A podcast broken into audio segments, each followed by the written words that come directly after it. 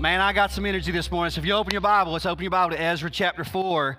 If you are a guest with us today, we just started a couple weeks ago a series called Life After Exile, and we're rehashing the story of Israel as they are coming back from Babylon. Now, if you're in any history whatsoever, you know any history of the Old Testament, Israel was taken up captive by Assyria and then Babylon and two different groups of people, several waves, all because of Israel's unbelief, disobedience, and compromise. And so as you see, as Israel is taken off to Babylon, there's a promise made, and he makes the promise through a guy named Jeremiah. Daniel discovers the promise that in 70 years afterwards, Israel will be brought back. And so we're kind of rehashing that story through the books of Ezra and Nehemiah. And so we want to look at that again today. We're only just a few chapters in, so if you've missed any part of this, I promise you, I will not leave you confused. And if you look confused, I'll say it again a different way until we're all on the same page. Amen? Now, last week, I may or may not have preached 45 minutes, okay? I may or may not have. Today, I will not preach 40 or 45 minutes. I preach a little bit shorter. Is that okay with y'all? Yeah. Amen, right? Y'all like, that's right, preacher. You got us all on the same page for the first time ever. Amen, right? Amen. So I'll preach a little shorter today because I know we've got a lot going on, and we're going to have prayer in just a moment, too, for our Uganda mission team before we wrap up the service today. And so nonetheless, so I'm excited to be back in this book with you. I want to remind you again that Ezra and Nehemiah were written really as a collective whole. You're really introduced to the work of God to restore Israel, bring them back, much like the Exodus out of Egypt, back to the Promised Land. It's much like that incident, but Ezra and Nehemiah were actually given three different leaders. You got Zerubbabel, which we'll see again today, great name. It literally means born in exile, born in Babylon, okay, is what his name really means, born out of Babylon. And so you got Zerubbabel, and then you got Ezra, the namesake. You'll find him in about chapter 7. And then we'll get the whole book of Nehemiah dealing with Nehemiah, and then later on, Ezra and Nehemiah, okay? But we're really not even to Ezra yet. We're at Zerubbabel, okay? If you are naming children right now, pick that as your next kid's name, Zerubbabel, and he'll be picked on, I promise you, at school for quite some time. Anyway, Zerubbabel. And Ezra chapter 4 is a unique chapter. Ezra chapter 4, we're not in a chronological timeline. All right, this is one of the things we struggle with in the Bible is we look at the books of the Old Testament and we make the false assumption that if we begin reading in Genesis chapter 1 and we read all the way up through Malachi or Malachi, right, Malachi, it's a continuous timeline of chronology, okay? But that's not necessarily the case. So when you get to the Kings and the Chronicles, you see a lot of duplication, right? Like you read this like, hey, I've read that or I've heard that before. Well, you have. It's being told from a different perspective, okay? Sometimes we even get some books out of line based upon the genre or the type of literature that it is, and so they kind of group accordingly those books of the Old Testament. And then even inside of those books, you get pauses in the story, you get a zoom out, so to speak, and then you kind of get some overview. That's what we find in Ezra chapter 4. You're about to discover trouble, opposition, rebellion, all right, adversity, right? We're about to discover that. And what you find in Ezra chapter 4 is really a summary of what we'll find in Ezra chapter 4 and following and the book of Nehemiah. And let's just be honest with you, every one of our lives since, right? Before and after this time. All of us face, on some level, some form or fashion, some adversity, some opposition, right? Some conflict, right? Now, if you know me, I don't like conflict. I really just don't like conflict. I like to draw people to peaceable agreement, right? But sometimes, listen carefully, sometimes conflict is inevitable. In Ezra chapter 4, we're introduced to the conflict that begins. Now that Israel is beginning to come back to Jerusalem, to Judah, and begin to rebuild the temple, and begin to rebuild the culture, and later on the city walls of Jerusalem. There's going to be conflict, all right? So if you have a Bible, I want us to read together again in Ezra chapter 4, all right? I want to remind you before we get to the scripture, the verse, something that Billy Graham said. Billy Graham, arguably the greatest evangelist of our time, said every successful work of God must have opposition. Think about it. Every successful work of God must have opposition. Sometimes our opposition becomes because of our own sin, right? And we are opposed. That's not what I'm talking about. I'm talking about righteous opposition, right? You are doing the right thing, and somebody doesn't like you doing the right thing. As one author said, though, with God, anything that stands against you will always be inferior to what resides within you, right? I'll say it again because I talk fast. With God, anything that stands against you will always be inferior to what resides or who resides within you, right? Greater is he that is in me than he that is in the world. So when the opposition comes, you are not alone in the opposition. Amen? If you're with me right now, like you're listening to me, if you've ever had conflict, would you just give me a Baptist uh-huh? Uh-huh. I think everybody said, at least everybody moaned, right? Some of y'all are so bad, you're like, you don't even know, uh-huh. You're like, right? Some of y'all Baptist cops are like, oh, preach, preacher, you know. Oh, that's all of us. Ezra chapter 4, verse 1, all right? Let's start reading. Now, when the adversaries of Judah, the opposition, and okay, so the people who come back and they're starting to build, they've already got enemies. You understand that? They've already got enemies. Why do the people who are coming back to Jerusalem already have enemies? Because there are always going to be people who do not want to see God's will accomplished. Always. The adversaries of Judah and Benjamin heard that the returned exiles were building a temple to the Lord, the God of Israel. So they hear the news that the temple is being rebuilt, destroyed some 70 years prior to. It's been laid in ruins. If you've ever been to Israel, if you've ever been to Jerusalem, some of those ruins are still obvious. So much of it's been put back together in some way, but there's still ruins everywhere. It's not like it used to be. Certainly the temple is no longer there. And so we're talking about a destroyed temple. Now, it would be rebuilt by Zerubbabel, right? But there's a destruction that's taken place. So they discover that the nation of Israel started to come back, and there's people who were left, Jews, and then there's non-Jews. There are Canaanites still living in the land, and they got a problem with the Jews rebuilding the temple. Now, you got to ask the question, who are these adversaries? Probably some of them are Samaritans. You know, if you read the New Testament, there's constant conflict between devout Jews and the Samaritans. The Samaritans were people who, when Assyria came in and Babylon came in, they intermarried, right? And they stayed. They began to marry other Canaanite people, right? And there was some compromise on behalf of that. And so they were looked down on by the Jews, and there was conflict between the two. And so the Samaritans were probably part of the adversaries. But most likely, we're not just talking about Samaritans. We're probably talking about other Canaanite individuals and tribes as well. These were people who were opposed to the work of the Lord. It's important. Opposition came early in the story of Ezra. I remind you that even in opposition, God is faithful. Amen. You have a worship guide on your row. I want you to grab your worship guide. There's a few fill in the blanks. If we have live stream, I'm not sure if we do or don't. If we have live stream, you take some notes on live stream as well. There's also, some of y'all don't even use this. I've been making available digital notes. You can actually go to our website and access them and save them bad boys if you like digital copies. But it's not bad to take notes, teenagers, with your hands. It's great, okay? All right? So some of y'all are doing it right now. Olivia's like, what? I'm doing it, right? Good job. Y'all get an A for the class. Number one, in your worship guides. Don't be deceived by appearance. The heart discloses one's loyalty. Do not be deceived by appearance. I'm going to show you the text where this comes from. The heart discloses one's loyalty. Paul would say in 2 Timothy chapter 3, verse 5, he says, people who are opposed to God's work, they have an appearance of godliness, but they deny its power. Paul would say to Timothy, avoid such people who parade around as religious people, parade around as spiritual people, but their heart is far from God. Be careful with those people. You're going to see that played out in the text.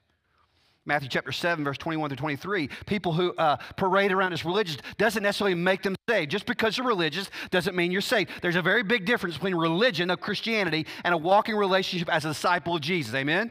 Right? You can walk the walk, but does it change heart? He would say, Jesus, Matthew chapter 7, verse 21, not everyone who says to me, Lord, Lord, will enter the kingdom of heaven, but the one who does the will of my Father who's in heaven. On that day, many will say to me, on the day of judgment, Lord, Lord, did we not prophesy in your name, cast out demons in your name, and do mighty works in your name? I.e., weren't we very religious? And Jesus says, and then I will declare to them, I never knew you. Depart from me, you workers of lawlessness. Right? Religion doesn't mean relationship with Christ. There are many people who fill churches all over the world of religious people. But just because you do all the traditions and the rituals does not make you a born-again believer. I think about 1 Samuel chapter 16. Samuel's going to find a king for Israel. And this is what the Lord told Samuel. Do not look on his appearance. Be careful with appearances. Or the height of his stature, because I have rejected him. For the Lord, listen carefully, sees not as man sees. Man looks on the outward appearance, but the Lord looks at the heart. The Lord looks at the heart.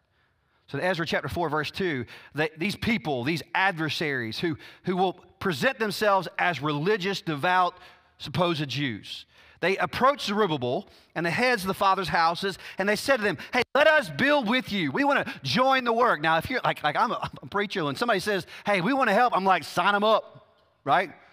I don't even know if are you qualified? I don't care. You're willing. Sign them up, right? At least Zerubbabel asked some questions. You know, maybe we should ask some more questions. I don't know, right? So they say, let us rebuild with you, for we worship, listen carefully, we worship your God. See the your? We worship your God, as you do, and we have been sacrificing to him ever since the days of Esarhaddon. We'll say it with confidence, Esarhaddon, king of Assyria, who brought us here. Ooh, something we're not from there. It's your God. So it's just being judgmental to say these folks may not be real, genuine followers of God. These people who may be going through some ritual service, maybe even some level of Judaism, but certainly no heart change and commitment, right? We've got to be careful. They appear maybe like, hey, that's good help, but sometimes the appearance of good help can actually be detrimental to the work. And that's what you see here. Verse 3. But Zerubbabel. Zerubbabel, I praise God, there's a level of discernment about Zerubbabel. He said, oh, something's not right about this. I was reading several commentaries, there's different views. Like, was Zerubbabel wrong to not take the help? And I've read several commentaries, well, no, he was absolutely right to not take the help. I'm kind of leaned towards I think he was right to not take the help, because I think he was discerning, because he understood that not all help is good help. Amen? Not all good help is good help.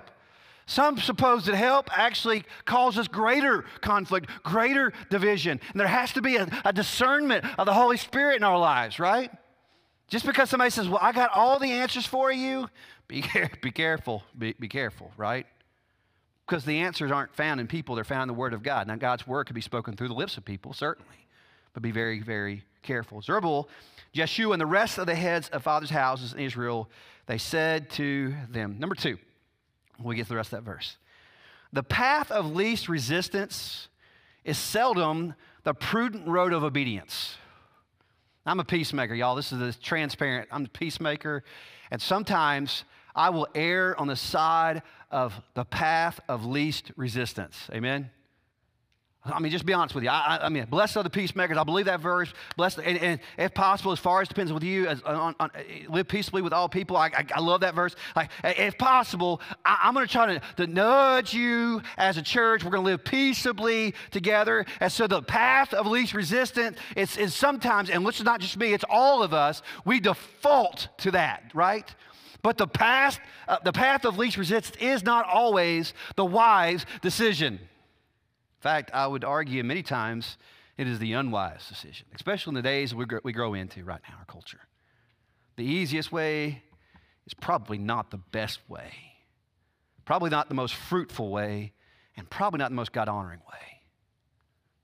The path of least resistance is seldom the prudent way, prudent road of obedience. Psalm 20, verse 7, David says, some trust in chariots and some in horses, but we trust in the name of the Lord our God. We don't trust in reason. We don't trust in instinct. We trust in the Holy Spirit of God, amen, to make the wise decision, not necessarily the easy decision. Daniel Aiken said, Christian character is not created in the moment of adversity. Christian character is revealed in the moment of adversity. What we're seeing unfold here in Zerubbabel and Jeshua and the other leaders is that there's some character that they're starting to pick up on some things that are wrong. Have you ever, and please don't nudge your spouse or your neighbor or look across the room, please, okay? Y'all with me? Say, huh, right? Have you ever walked up on somebody and you just knew something was wrong? Maybe it wasn't hardship, but you just knew there was something going on there that you just need to be careful with. Maybe it's the person at work, and you're like, there's just something there that if you're not careful, you're going to get pulled into something you don't need to be pulled into, right? That's called wisdom. That's called Christian character that's checking inside of you, the Holy Spirit of God who's checking your conscience, right? I think that's what's going on here. The Holy Spirit's checking the conscience of the leaders of Israel in this moment. Number three, to make peace, so important, to make peace without truth is to actually create greater conflict. To make peace without truth is to create greater conflict.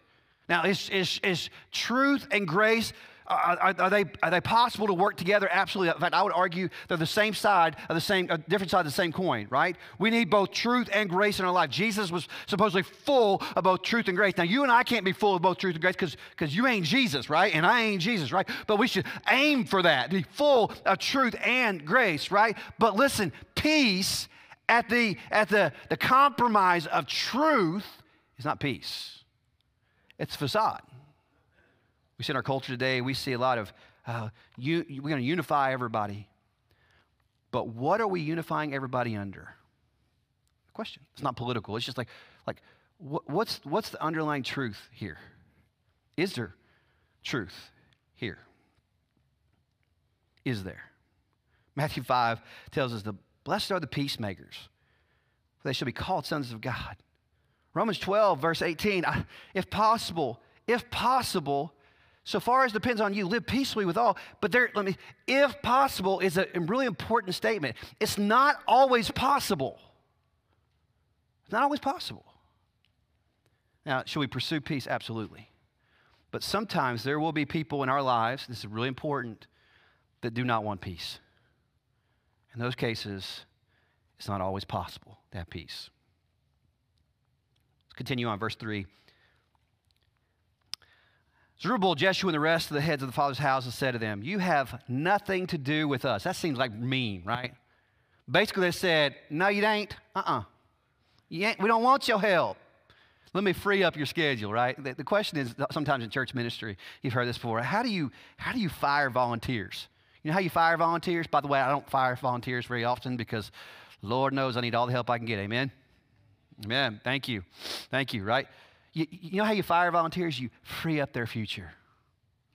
Well, we just think maybe there's different ministry someplace else for you, right? That seems so ministerial, you know, right? So grace-filled. This is not grace-filled, man. Listen, you have nothing to do with us. We don't want your help. That's what he said. Wow. You have nothing to do with us in building a house to our God. But we alone will build the house of the Lord, the God of Israel, as King Cyrus, the king of Persia, has commanded us. And as a result of this, conflict created, not averted. There was not peace found because peace would have actually caused more problems. But guess what? Problems still come, right? Then the people, verse 4 of the land, discouraged the people of Judah. And as they discouraged them, they made them afraid. Later on in the book of Nehemiah, there's the three stooges, the book of Nehemiah. There's Tobiah, Sanballat, and Geshem. They're the three stooges, man. And they're constantly causing problems for Nehemiah. They're constantly trying to get him off the wall, stop rebuilding the wall and whatnot. But we get introduced to that long before the three stooges of Nehemiah, long before. We're building the temple. We're trying to rebuild the culture a little bit. And we've already got people who are trying to discourage them and make them afraid. Verse 5, they bribe counselors. It's what deceitful, wicked people do. They discourage, they bring fear, they're terrorists, they bribe people, manipulate people against them to frustrate their purpose. And listen, this is important. Now we're going to back out, not just in this moment, but all the days of King Cyrus, Persia, until the reign of Darius, king of Persia. John Stott said, the Christian's chief occupational hazards are depression and discouragement. Oh, he had no idea. Well, maybe he did. People ask, is it okay to be discouraged and depressed? No, I don't think it's okay to stay there. But we will all find ourselves discouraged and depressed from time to time. This morning, if you find yourself today depressed, discouraged, you are not alone. There's not a person in this room who cannot identify with that belief, that feeling at some point in their life. And if somebody would say otherwise, they got the sin of lying, not depression and discouragement. What about a preacher? Could a preacher be discouraged, depressed? Absolutely. I've walked through some of that the last couple of years. Man, you look around and things aren't like the way they used to be. Is it discouraging, depressing? Yeah. But don't stay in discouragement and depression. It's like doing marriage counseling and premarital. I love doing premarital counseling. Y'all know that. Like these young kids, they're so sweet. And they've never had a problem in their relationship whatsoever. The biggest argument is like, where are they going to go eat dinner at? Like, come on, people. Welcome to real life when you get married, you know, right? Suck it up, buttercup. Anyway, so you know, they don't have any idea whatsoever of any kind of whatever, and they're so sweet about it. And then they get in the real world, and things get tougher, right? And I tell them, you know, all the time, you're going to find yourself at some point in discouragement, depression. You're going to find yourself in struggles in your marriage. You're going to find yourself in places that you don't want to be when it comes to your relationship with your spouse. Every couple finds themselves at some point there. The key is don't stay there long. Everybody has bad seasons. Just don't stay there long. Trudge through it. Number 4, not everyone wants peace and restoration. This one's a hard. Not everybody wants peace and restoration. Some revel in rebellion and drama. Now, do not look at your spouse or person in this room, please, right? I know this is a shock to you, but some people just like to be dramatic. Bailey. Some people just, I'm just kidding, y'all. Some people just like, wow, I missed that opportunity. Some people just like the drama. And I think about our culture. It's not about being healed. It's about the attention they get from being broken. It's about initiating and instigating problem so they have a voice in the problem. Am I right? That's what we find, Ezra chapter 4. We have people who are causing problems just so they have a voice in the problem. As compared to wanting what's best for Israel, wanting what's best for Judah. I'm going to get in trouble for that later on. It's going to be a fight after church, y'all. Pray for me. Have you ever met Bailey? Woo! She calls it leadership potential. Woo. Anyway, bless her. Listen, there are people in our life that are toxic people. We should not excuse our responsibility to love them and pray for them and encourage them with the truth. But do not let them discourage your obedience to God. Do not. Not everybody wants peace and restoration. Some really do like the drama. Matthew chapter 12, verse 30, Jesus said, "Whoever's not with me is against me." There's not riding the fence there. Whoever does not gather with me scatters. We should all, as born-again believers, we should want to see the healing of our world. We should want to see the healing of people's broken homes. We should want to see the healing of people's hearts. We should want the sinner to come to Christ, right? If you don't, check your heart. If you don't want a healing, what is that? Number 5, devoted followers of Christ don't care, and this is what the bottom line is, don't care about power or preference, but about the glory of God and the advancement of the gospel. To be obedient to God means that you care more about God's glory and the gospel of Jesus Christ than you care about who gets credit or who's in charge, or whose preference is being met. Amen?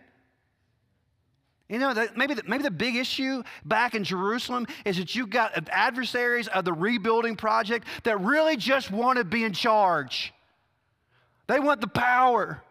They want to build it under their supervision.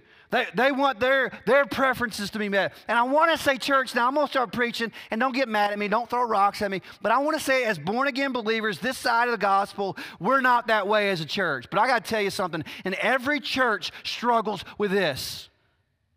We have preferences. We have things that we like and things we don't like. We have people that we like in leadership, then I don't really like them. Right? And we struggle with that. We all struggle with that. You know what needs to die, church? Well, you know, like preacher, like, yeah, you be me. What needs to die is our selfish attitude towards our preferences, our selfish desire of power It has to die. For the church today to be the church it was in the book of Acts and in the early church, that must become normative, where we are more humble, more self-sacrificing.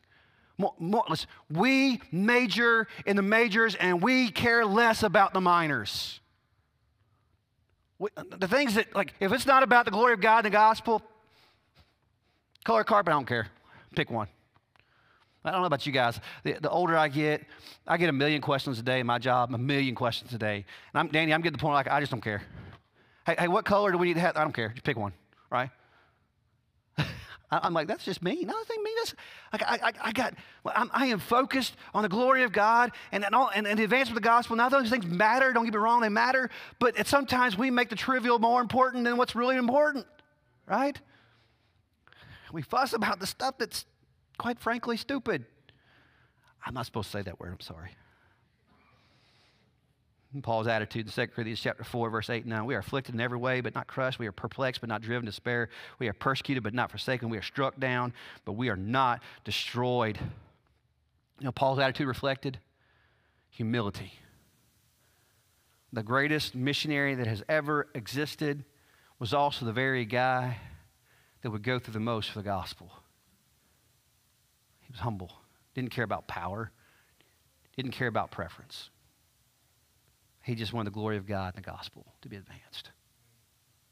Now, there's a lot between those verses and the end of the chapter, and we don't have time, but it's retelling again of this, and you're like, wow, we're going to preach the whole fourth chapter? No, I'm about to land the plane already. Can you believe it? Y'all are shocked. It's a miracle, really, modern-day miracle.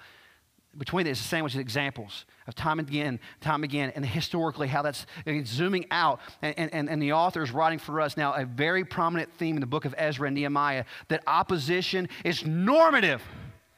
Suffering is normal for churches, for people, for believers who are wanting to be fully devoted followers of Christ. This is normal. And so he gives examples of this stuff over and over again. And even ultimately, to where it stops the work. Verse 24 of Ezra chapter 4. Then the work of the house of God in Jerusalem stopped. The opposition was so great that the workers put down their tools and walked off. And it ceased. This should break your heart. It ceased till the second year of the reign of Darius, king of Persia. That God's work for rebuilding the temple, that's what God wanted, stopped because of the opposition. And isn't that what we do sometimes? The moment we get a little kickback to the obedience part, we just stop. We put down our tools, we put down our weapons, and we pause. Let me make a really pointed statement. When opposition comes, that is the last moment to pause, stop. In fact, that is the greatest moment to build and to fight. The greatest moment to build and fight. Number 6, in that line, sometimes opposition is actually confirmation that you are doing the God-honoring thing. I've jokingly said that. There are people in churches everywhere, when it's funny, when they bring criticism and opposition, in many ways it affirms that you're doing the right thing. I'm serious. You know, like, people are like, that's just mean, preacher. Am I one of them? I'm not answering that, okay? Like, there's people who want the work to stop. And by their opposition, you got to check your heart here. By their opposition, it confirms that you're doing what God wants you to do.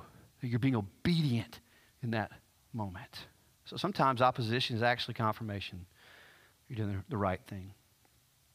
One preacher says, don't worry when you meet opposition for obeying God. Worry when you don't have opposition because you're probably not obeying God. That's a good statement. Listen, if everything in your life is a bed of roses, everything's gravy, baby, all is good, be careful. Be careful. Now, sometimes the bad things happen in life because of our sin, but sometimes opposition, things happen because we are obeying God. And the world that we live in does not like obedience to God and Christ. Matthew 5, Jesus says, blessed are those who are persecuted for righteousness' sake, for there's the kingdom of heaven. There's the word again, blessed, makarios. You're fully satisfied when others revile you and they persecute you and utter all kinds of evil against you, falsely on my account. Jesus says, rejoice. Woo! I'm being persecuted. Woo! Rejoice and be glad, for your reward is great in heaven. For they persecuted the prophets who were before you. Do we walk around with that attitude like, woo, opposition, woo, yeah? No. We put our head down and our back hunches over and we get defeated. As compared to being charged up by opposition, we become defeated Christians. Number 7, and number last, adversity to our faith is not just a possibility, but a promise. Yet adversity can, and I would say should, mature our faith. Adversity is going to do one or two things. It's going to crumble our faith or grow our faith. One or the other. This is not a, you know, you might face trouble. Now, Jesus said in John 16:33, in the world you will have tribulation. Hey, listen, it's going to come. You're going to have opposition. You're going to have adversity. You're going to be persecuted. You're going to struggle. You're going to have trials. It's not always going to be easy, church. But just know this. Listen, in all of that, take heart. I have overcome the world. Take heart. One author said, if you're seeking to obey the Lord, expect opposition. Expect obstacles, expect difficulties, but also expect God to see you through. That'll preach. Martin Luther said, they gave our master a crown of thorns. Why do we hope for a crown of roses? Ooh, buddy. Ooh. Recently on social media, I put this thought out there. Friday, I was thinking about the sermon. Preachers on weekends are weird. Like my mom's here today. I was telling her, she was asking, are you okay yesterday? I was like, yeah, I'm just thinking about a sermon because about Friday evening, all the way through Saturday, I start sermonizing in my head. Like it's like my eyes will glaze over. Hey, what you think about? I'm thinking about a sermon, okay? It's just, it's playing right here. Y'all with me? Like, weird, I know, okay? But Friday night, this thought came in my head, and I put this out there. I wrote, gospel promises adversity, suffering, trial, hardship, isolation, ridicule, and persecution. It promises those things. The gospel often leads to moments of decision that demand a hard line between safety, comforts, and social acceptance and radical obedience to Christ. The gospel has led to sickness, imprisonment, exile, poverty, and death. This is the nasty side of the gospel. But it's also the glorious side. Think about it. All of our heroes of the faith in the scriptures have experienced crippling adversity, but faith not only prevailed, it flourished. Our Lord Jesus suffered under a constant barrage of ridicule, accusation, to be condemned to die like an unrighteous criminal. Paul breathed hardship. Why? Here's the question, church. Why would we expect or want anything different? Why are we the exception to the rule of suffering? Why are we the exception to the rule of opposition? Why are we the exception to the rule of adversity? And the answer is, we're not. Christianity isn't for the weak, the distracted, the divided. Biblical Christianity is for them whose He strengthens, God strengthens, to endure to the end. The gospel isn't for pansies. It's for conquerors. Would you pray with me? Lord, we know that opposition is normative. The more we walk with you, the more trouble we have. But Lord, to suffer with you is a gift. We are blessed, as Paul would write, to share in your sufferings, becoming like you, even unto death. Lord, that's identifying with Christ. We don't want that, Lord. We don't run for that, Lord, but we certainly believe that opposition, adversity is coming. It may already be here. Lord, help us, Lord, to not put down our tools, to not put down our weapons, or to help us not to give up in our faith, to grow complacent, Lord, to grow pursuing safety and ease, Lord, at the cost of being obedient, Lord, to your call in our life. Lord, give us discerning eyes, discerning hearts, to see things beyond what we can see. Lord, help us to see as you see, to see the world that you love, but also see the trouble in the world and take notice. Father, I thank you, Lord, that the Scripture is full of suffering and struggles. For we are well prepared by reading the Scriptures to deal with our own suffering and struggles. Today, Lord, if there's anyone here who doesn't have a relationship with Jesus, Lord, this is the gospel. Not that everything gets easier when you repent of your sin and turn to Christ. Or in fact, it may get harder, but by repenting of your sin and turning to Christ, our eternity is secure. And our hope is found in Christ today. Today, Lord, if there's anyone in a relationship with Christ, Lord, lead them to the cross. Lead them to repentance. Lord, recommit us as a church to radical obedience. Not safety, not ease, path of least resistance, but obedience. Build your kingdom. Build your church. In Jesus' name.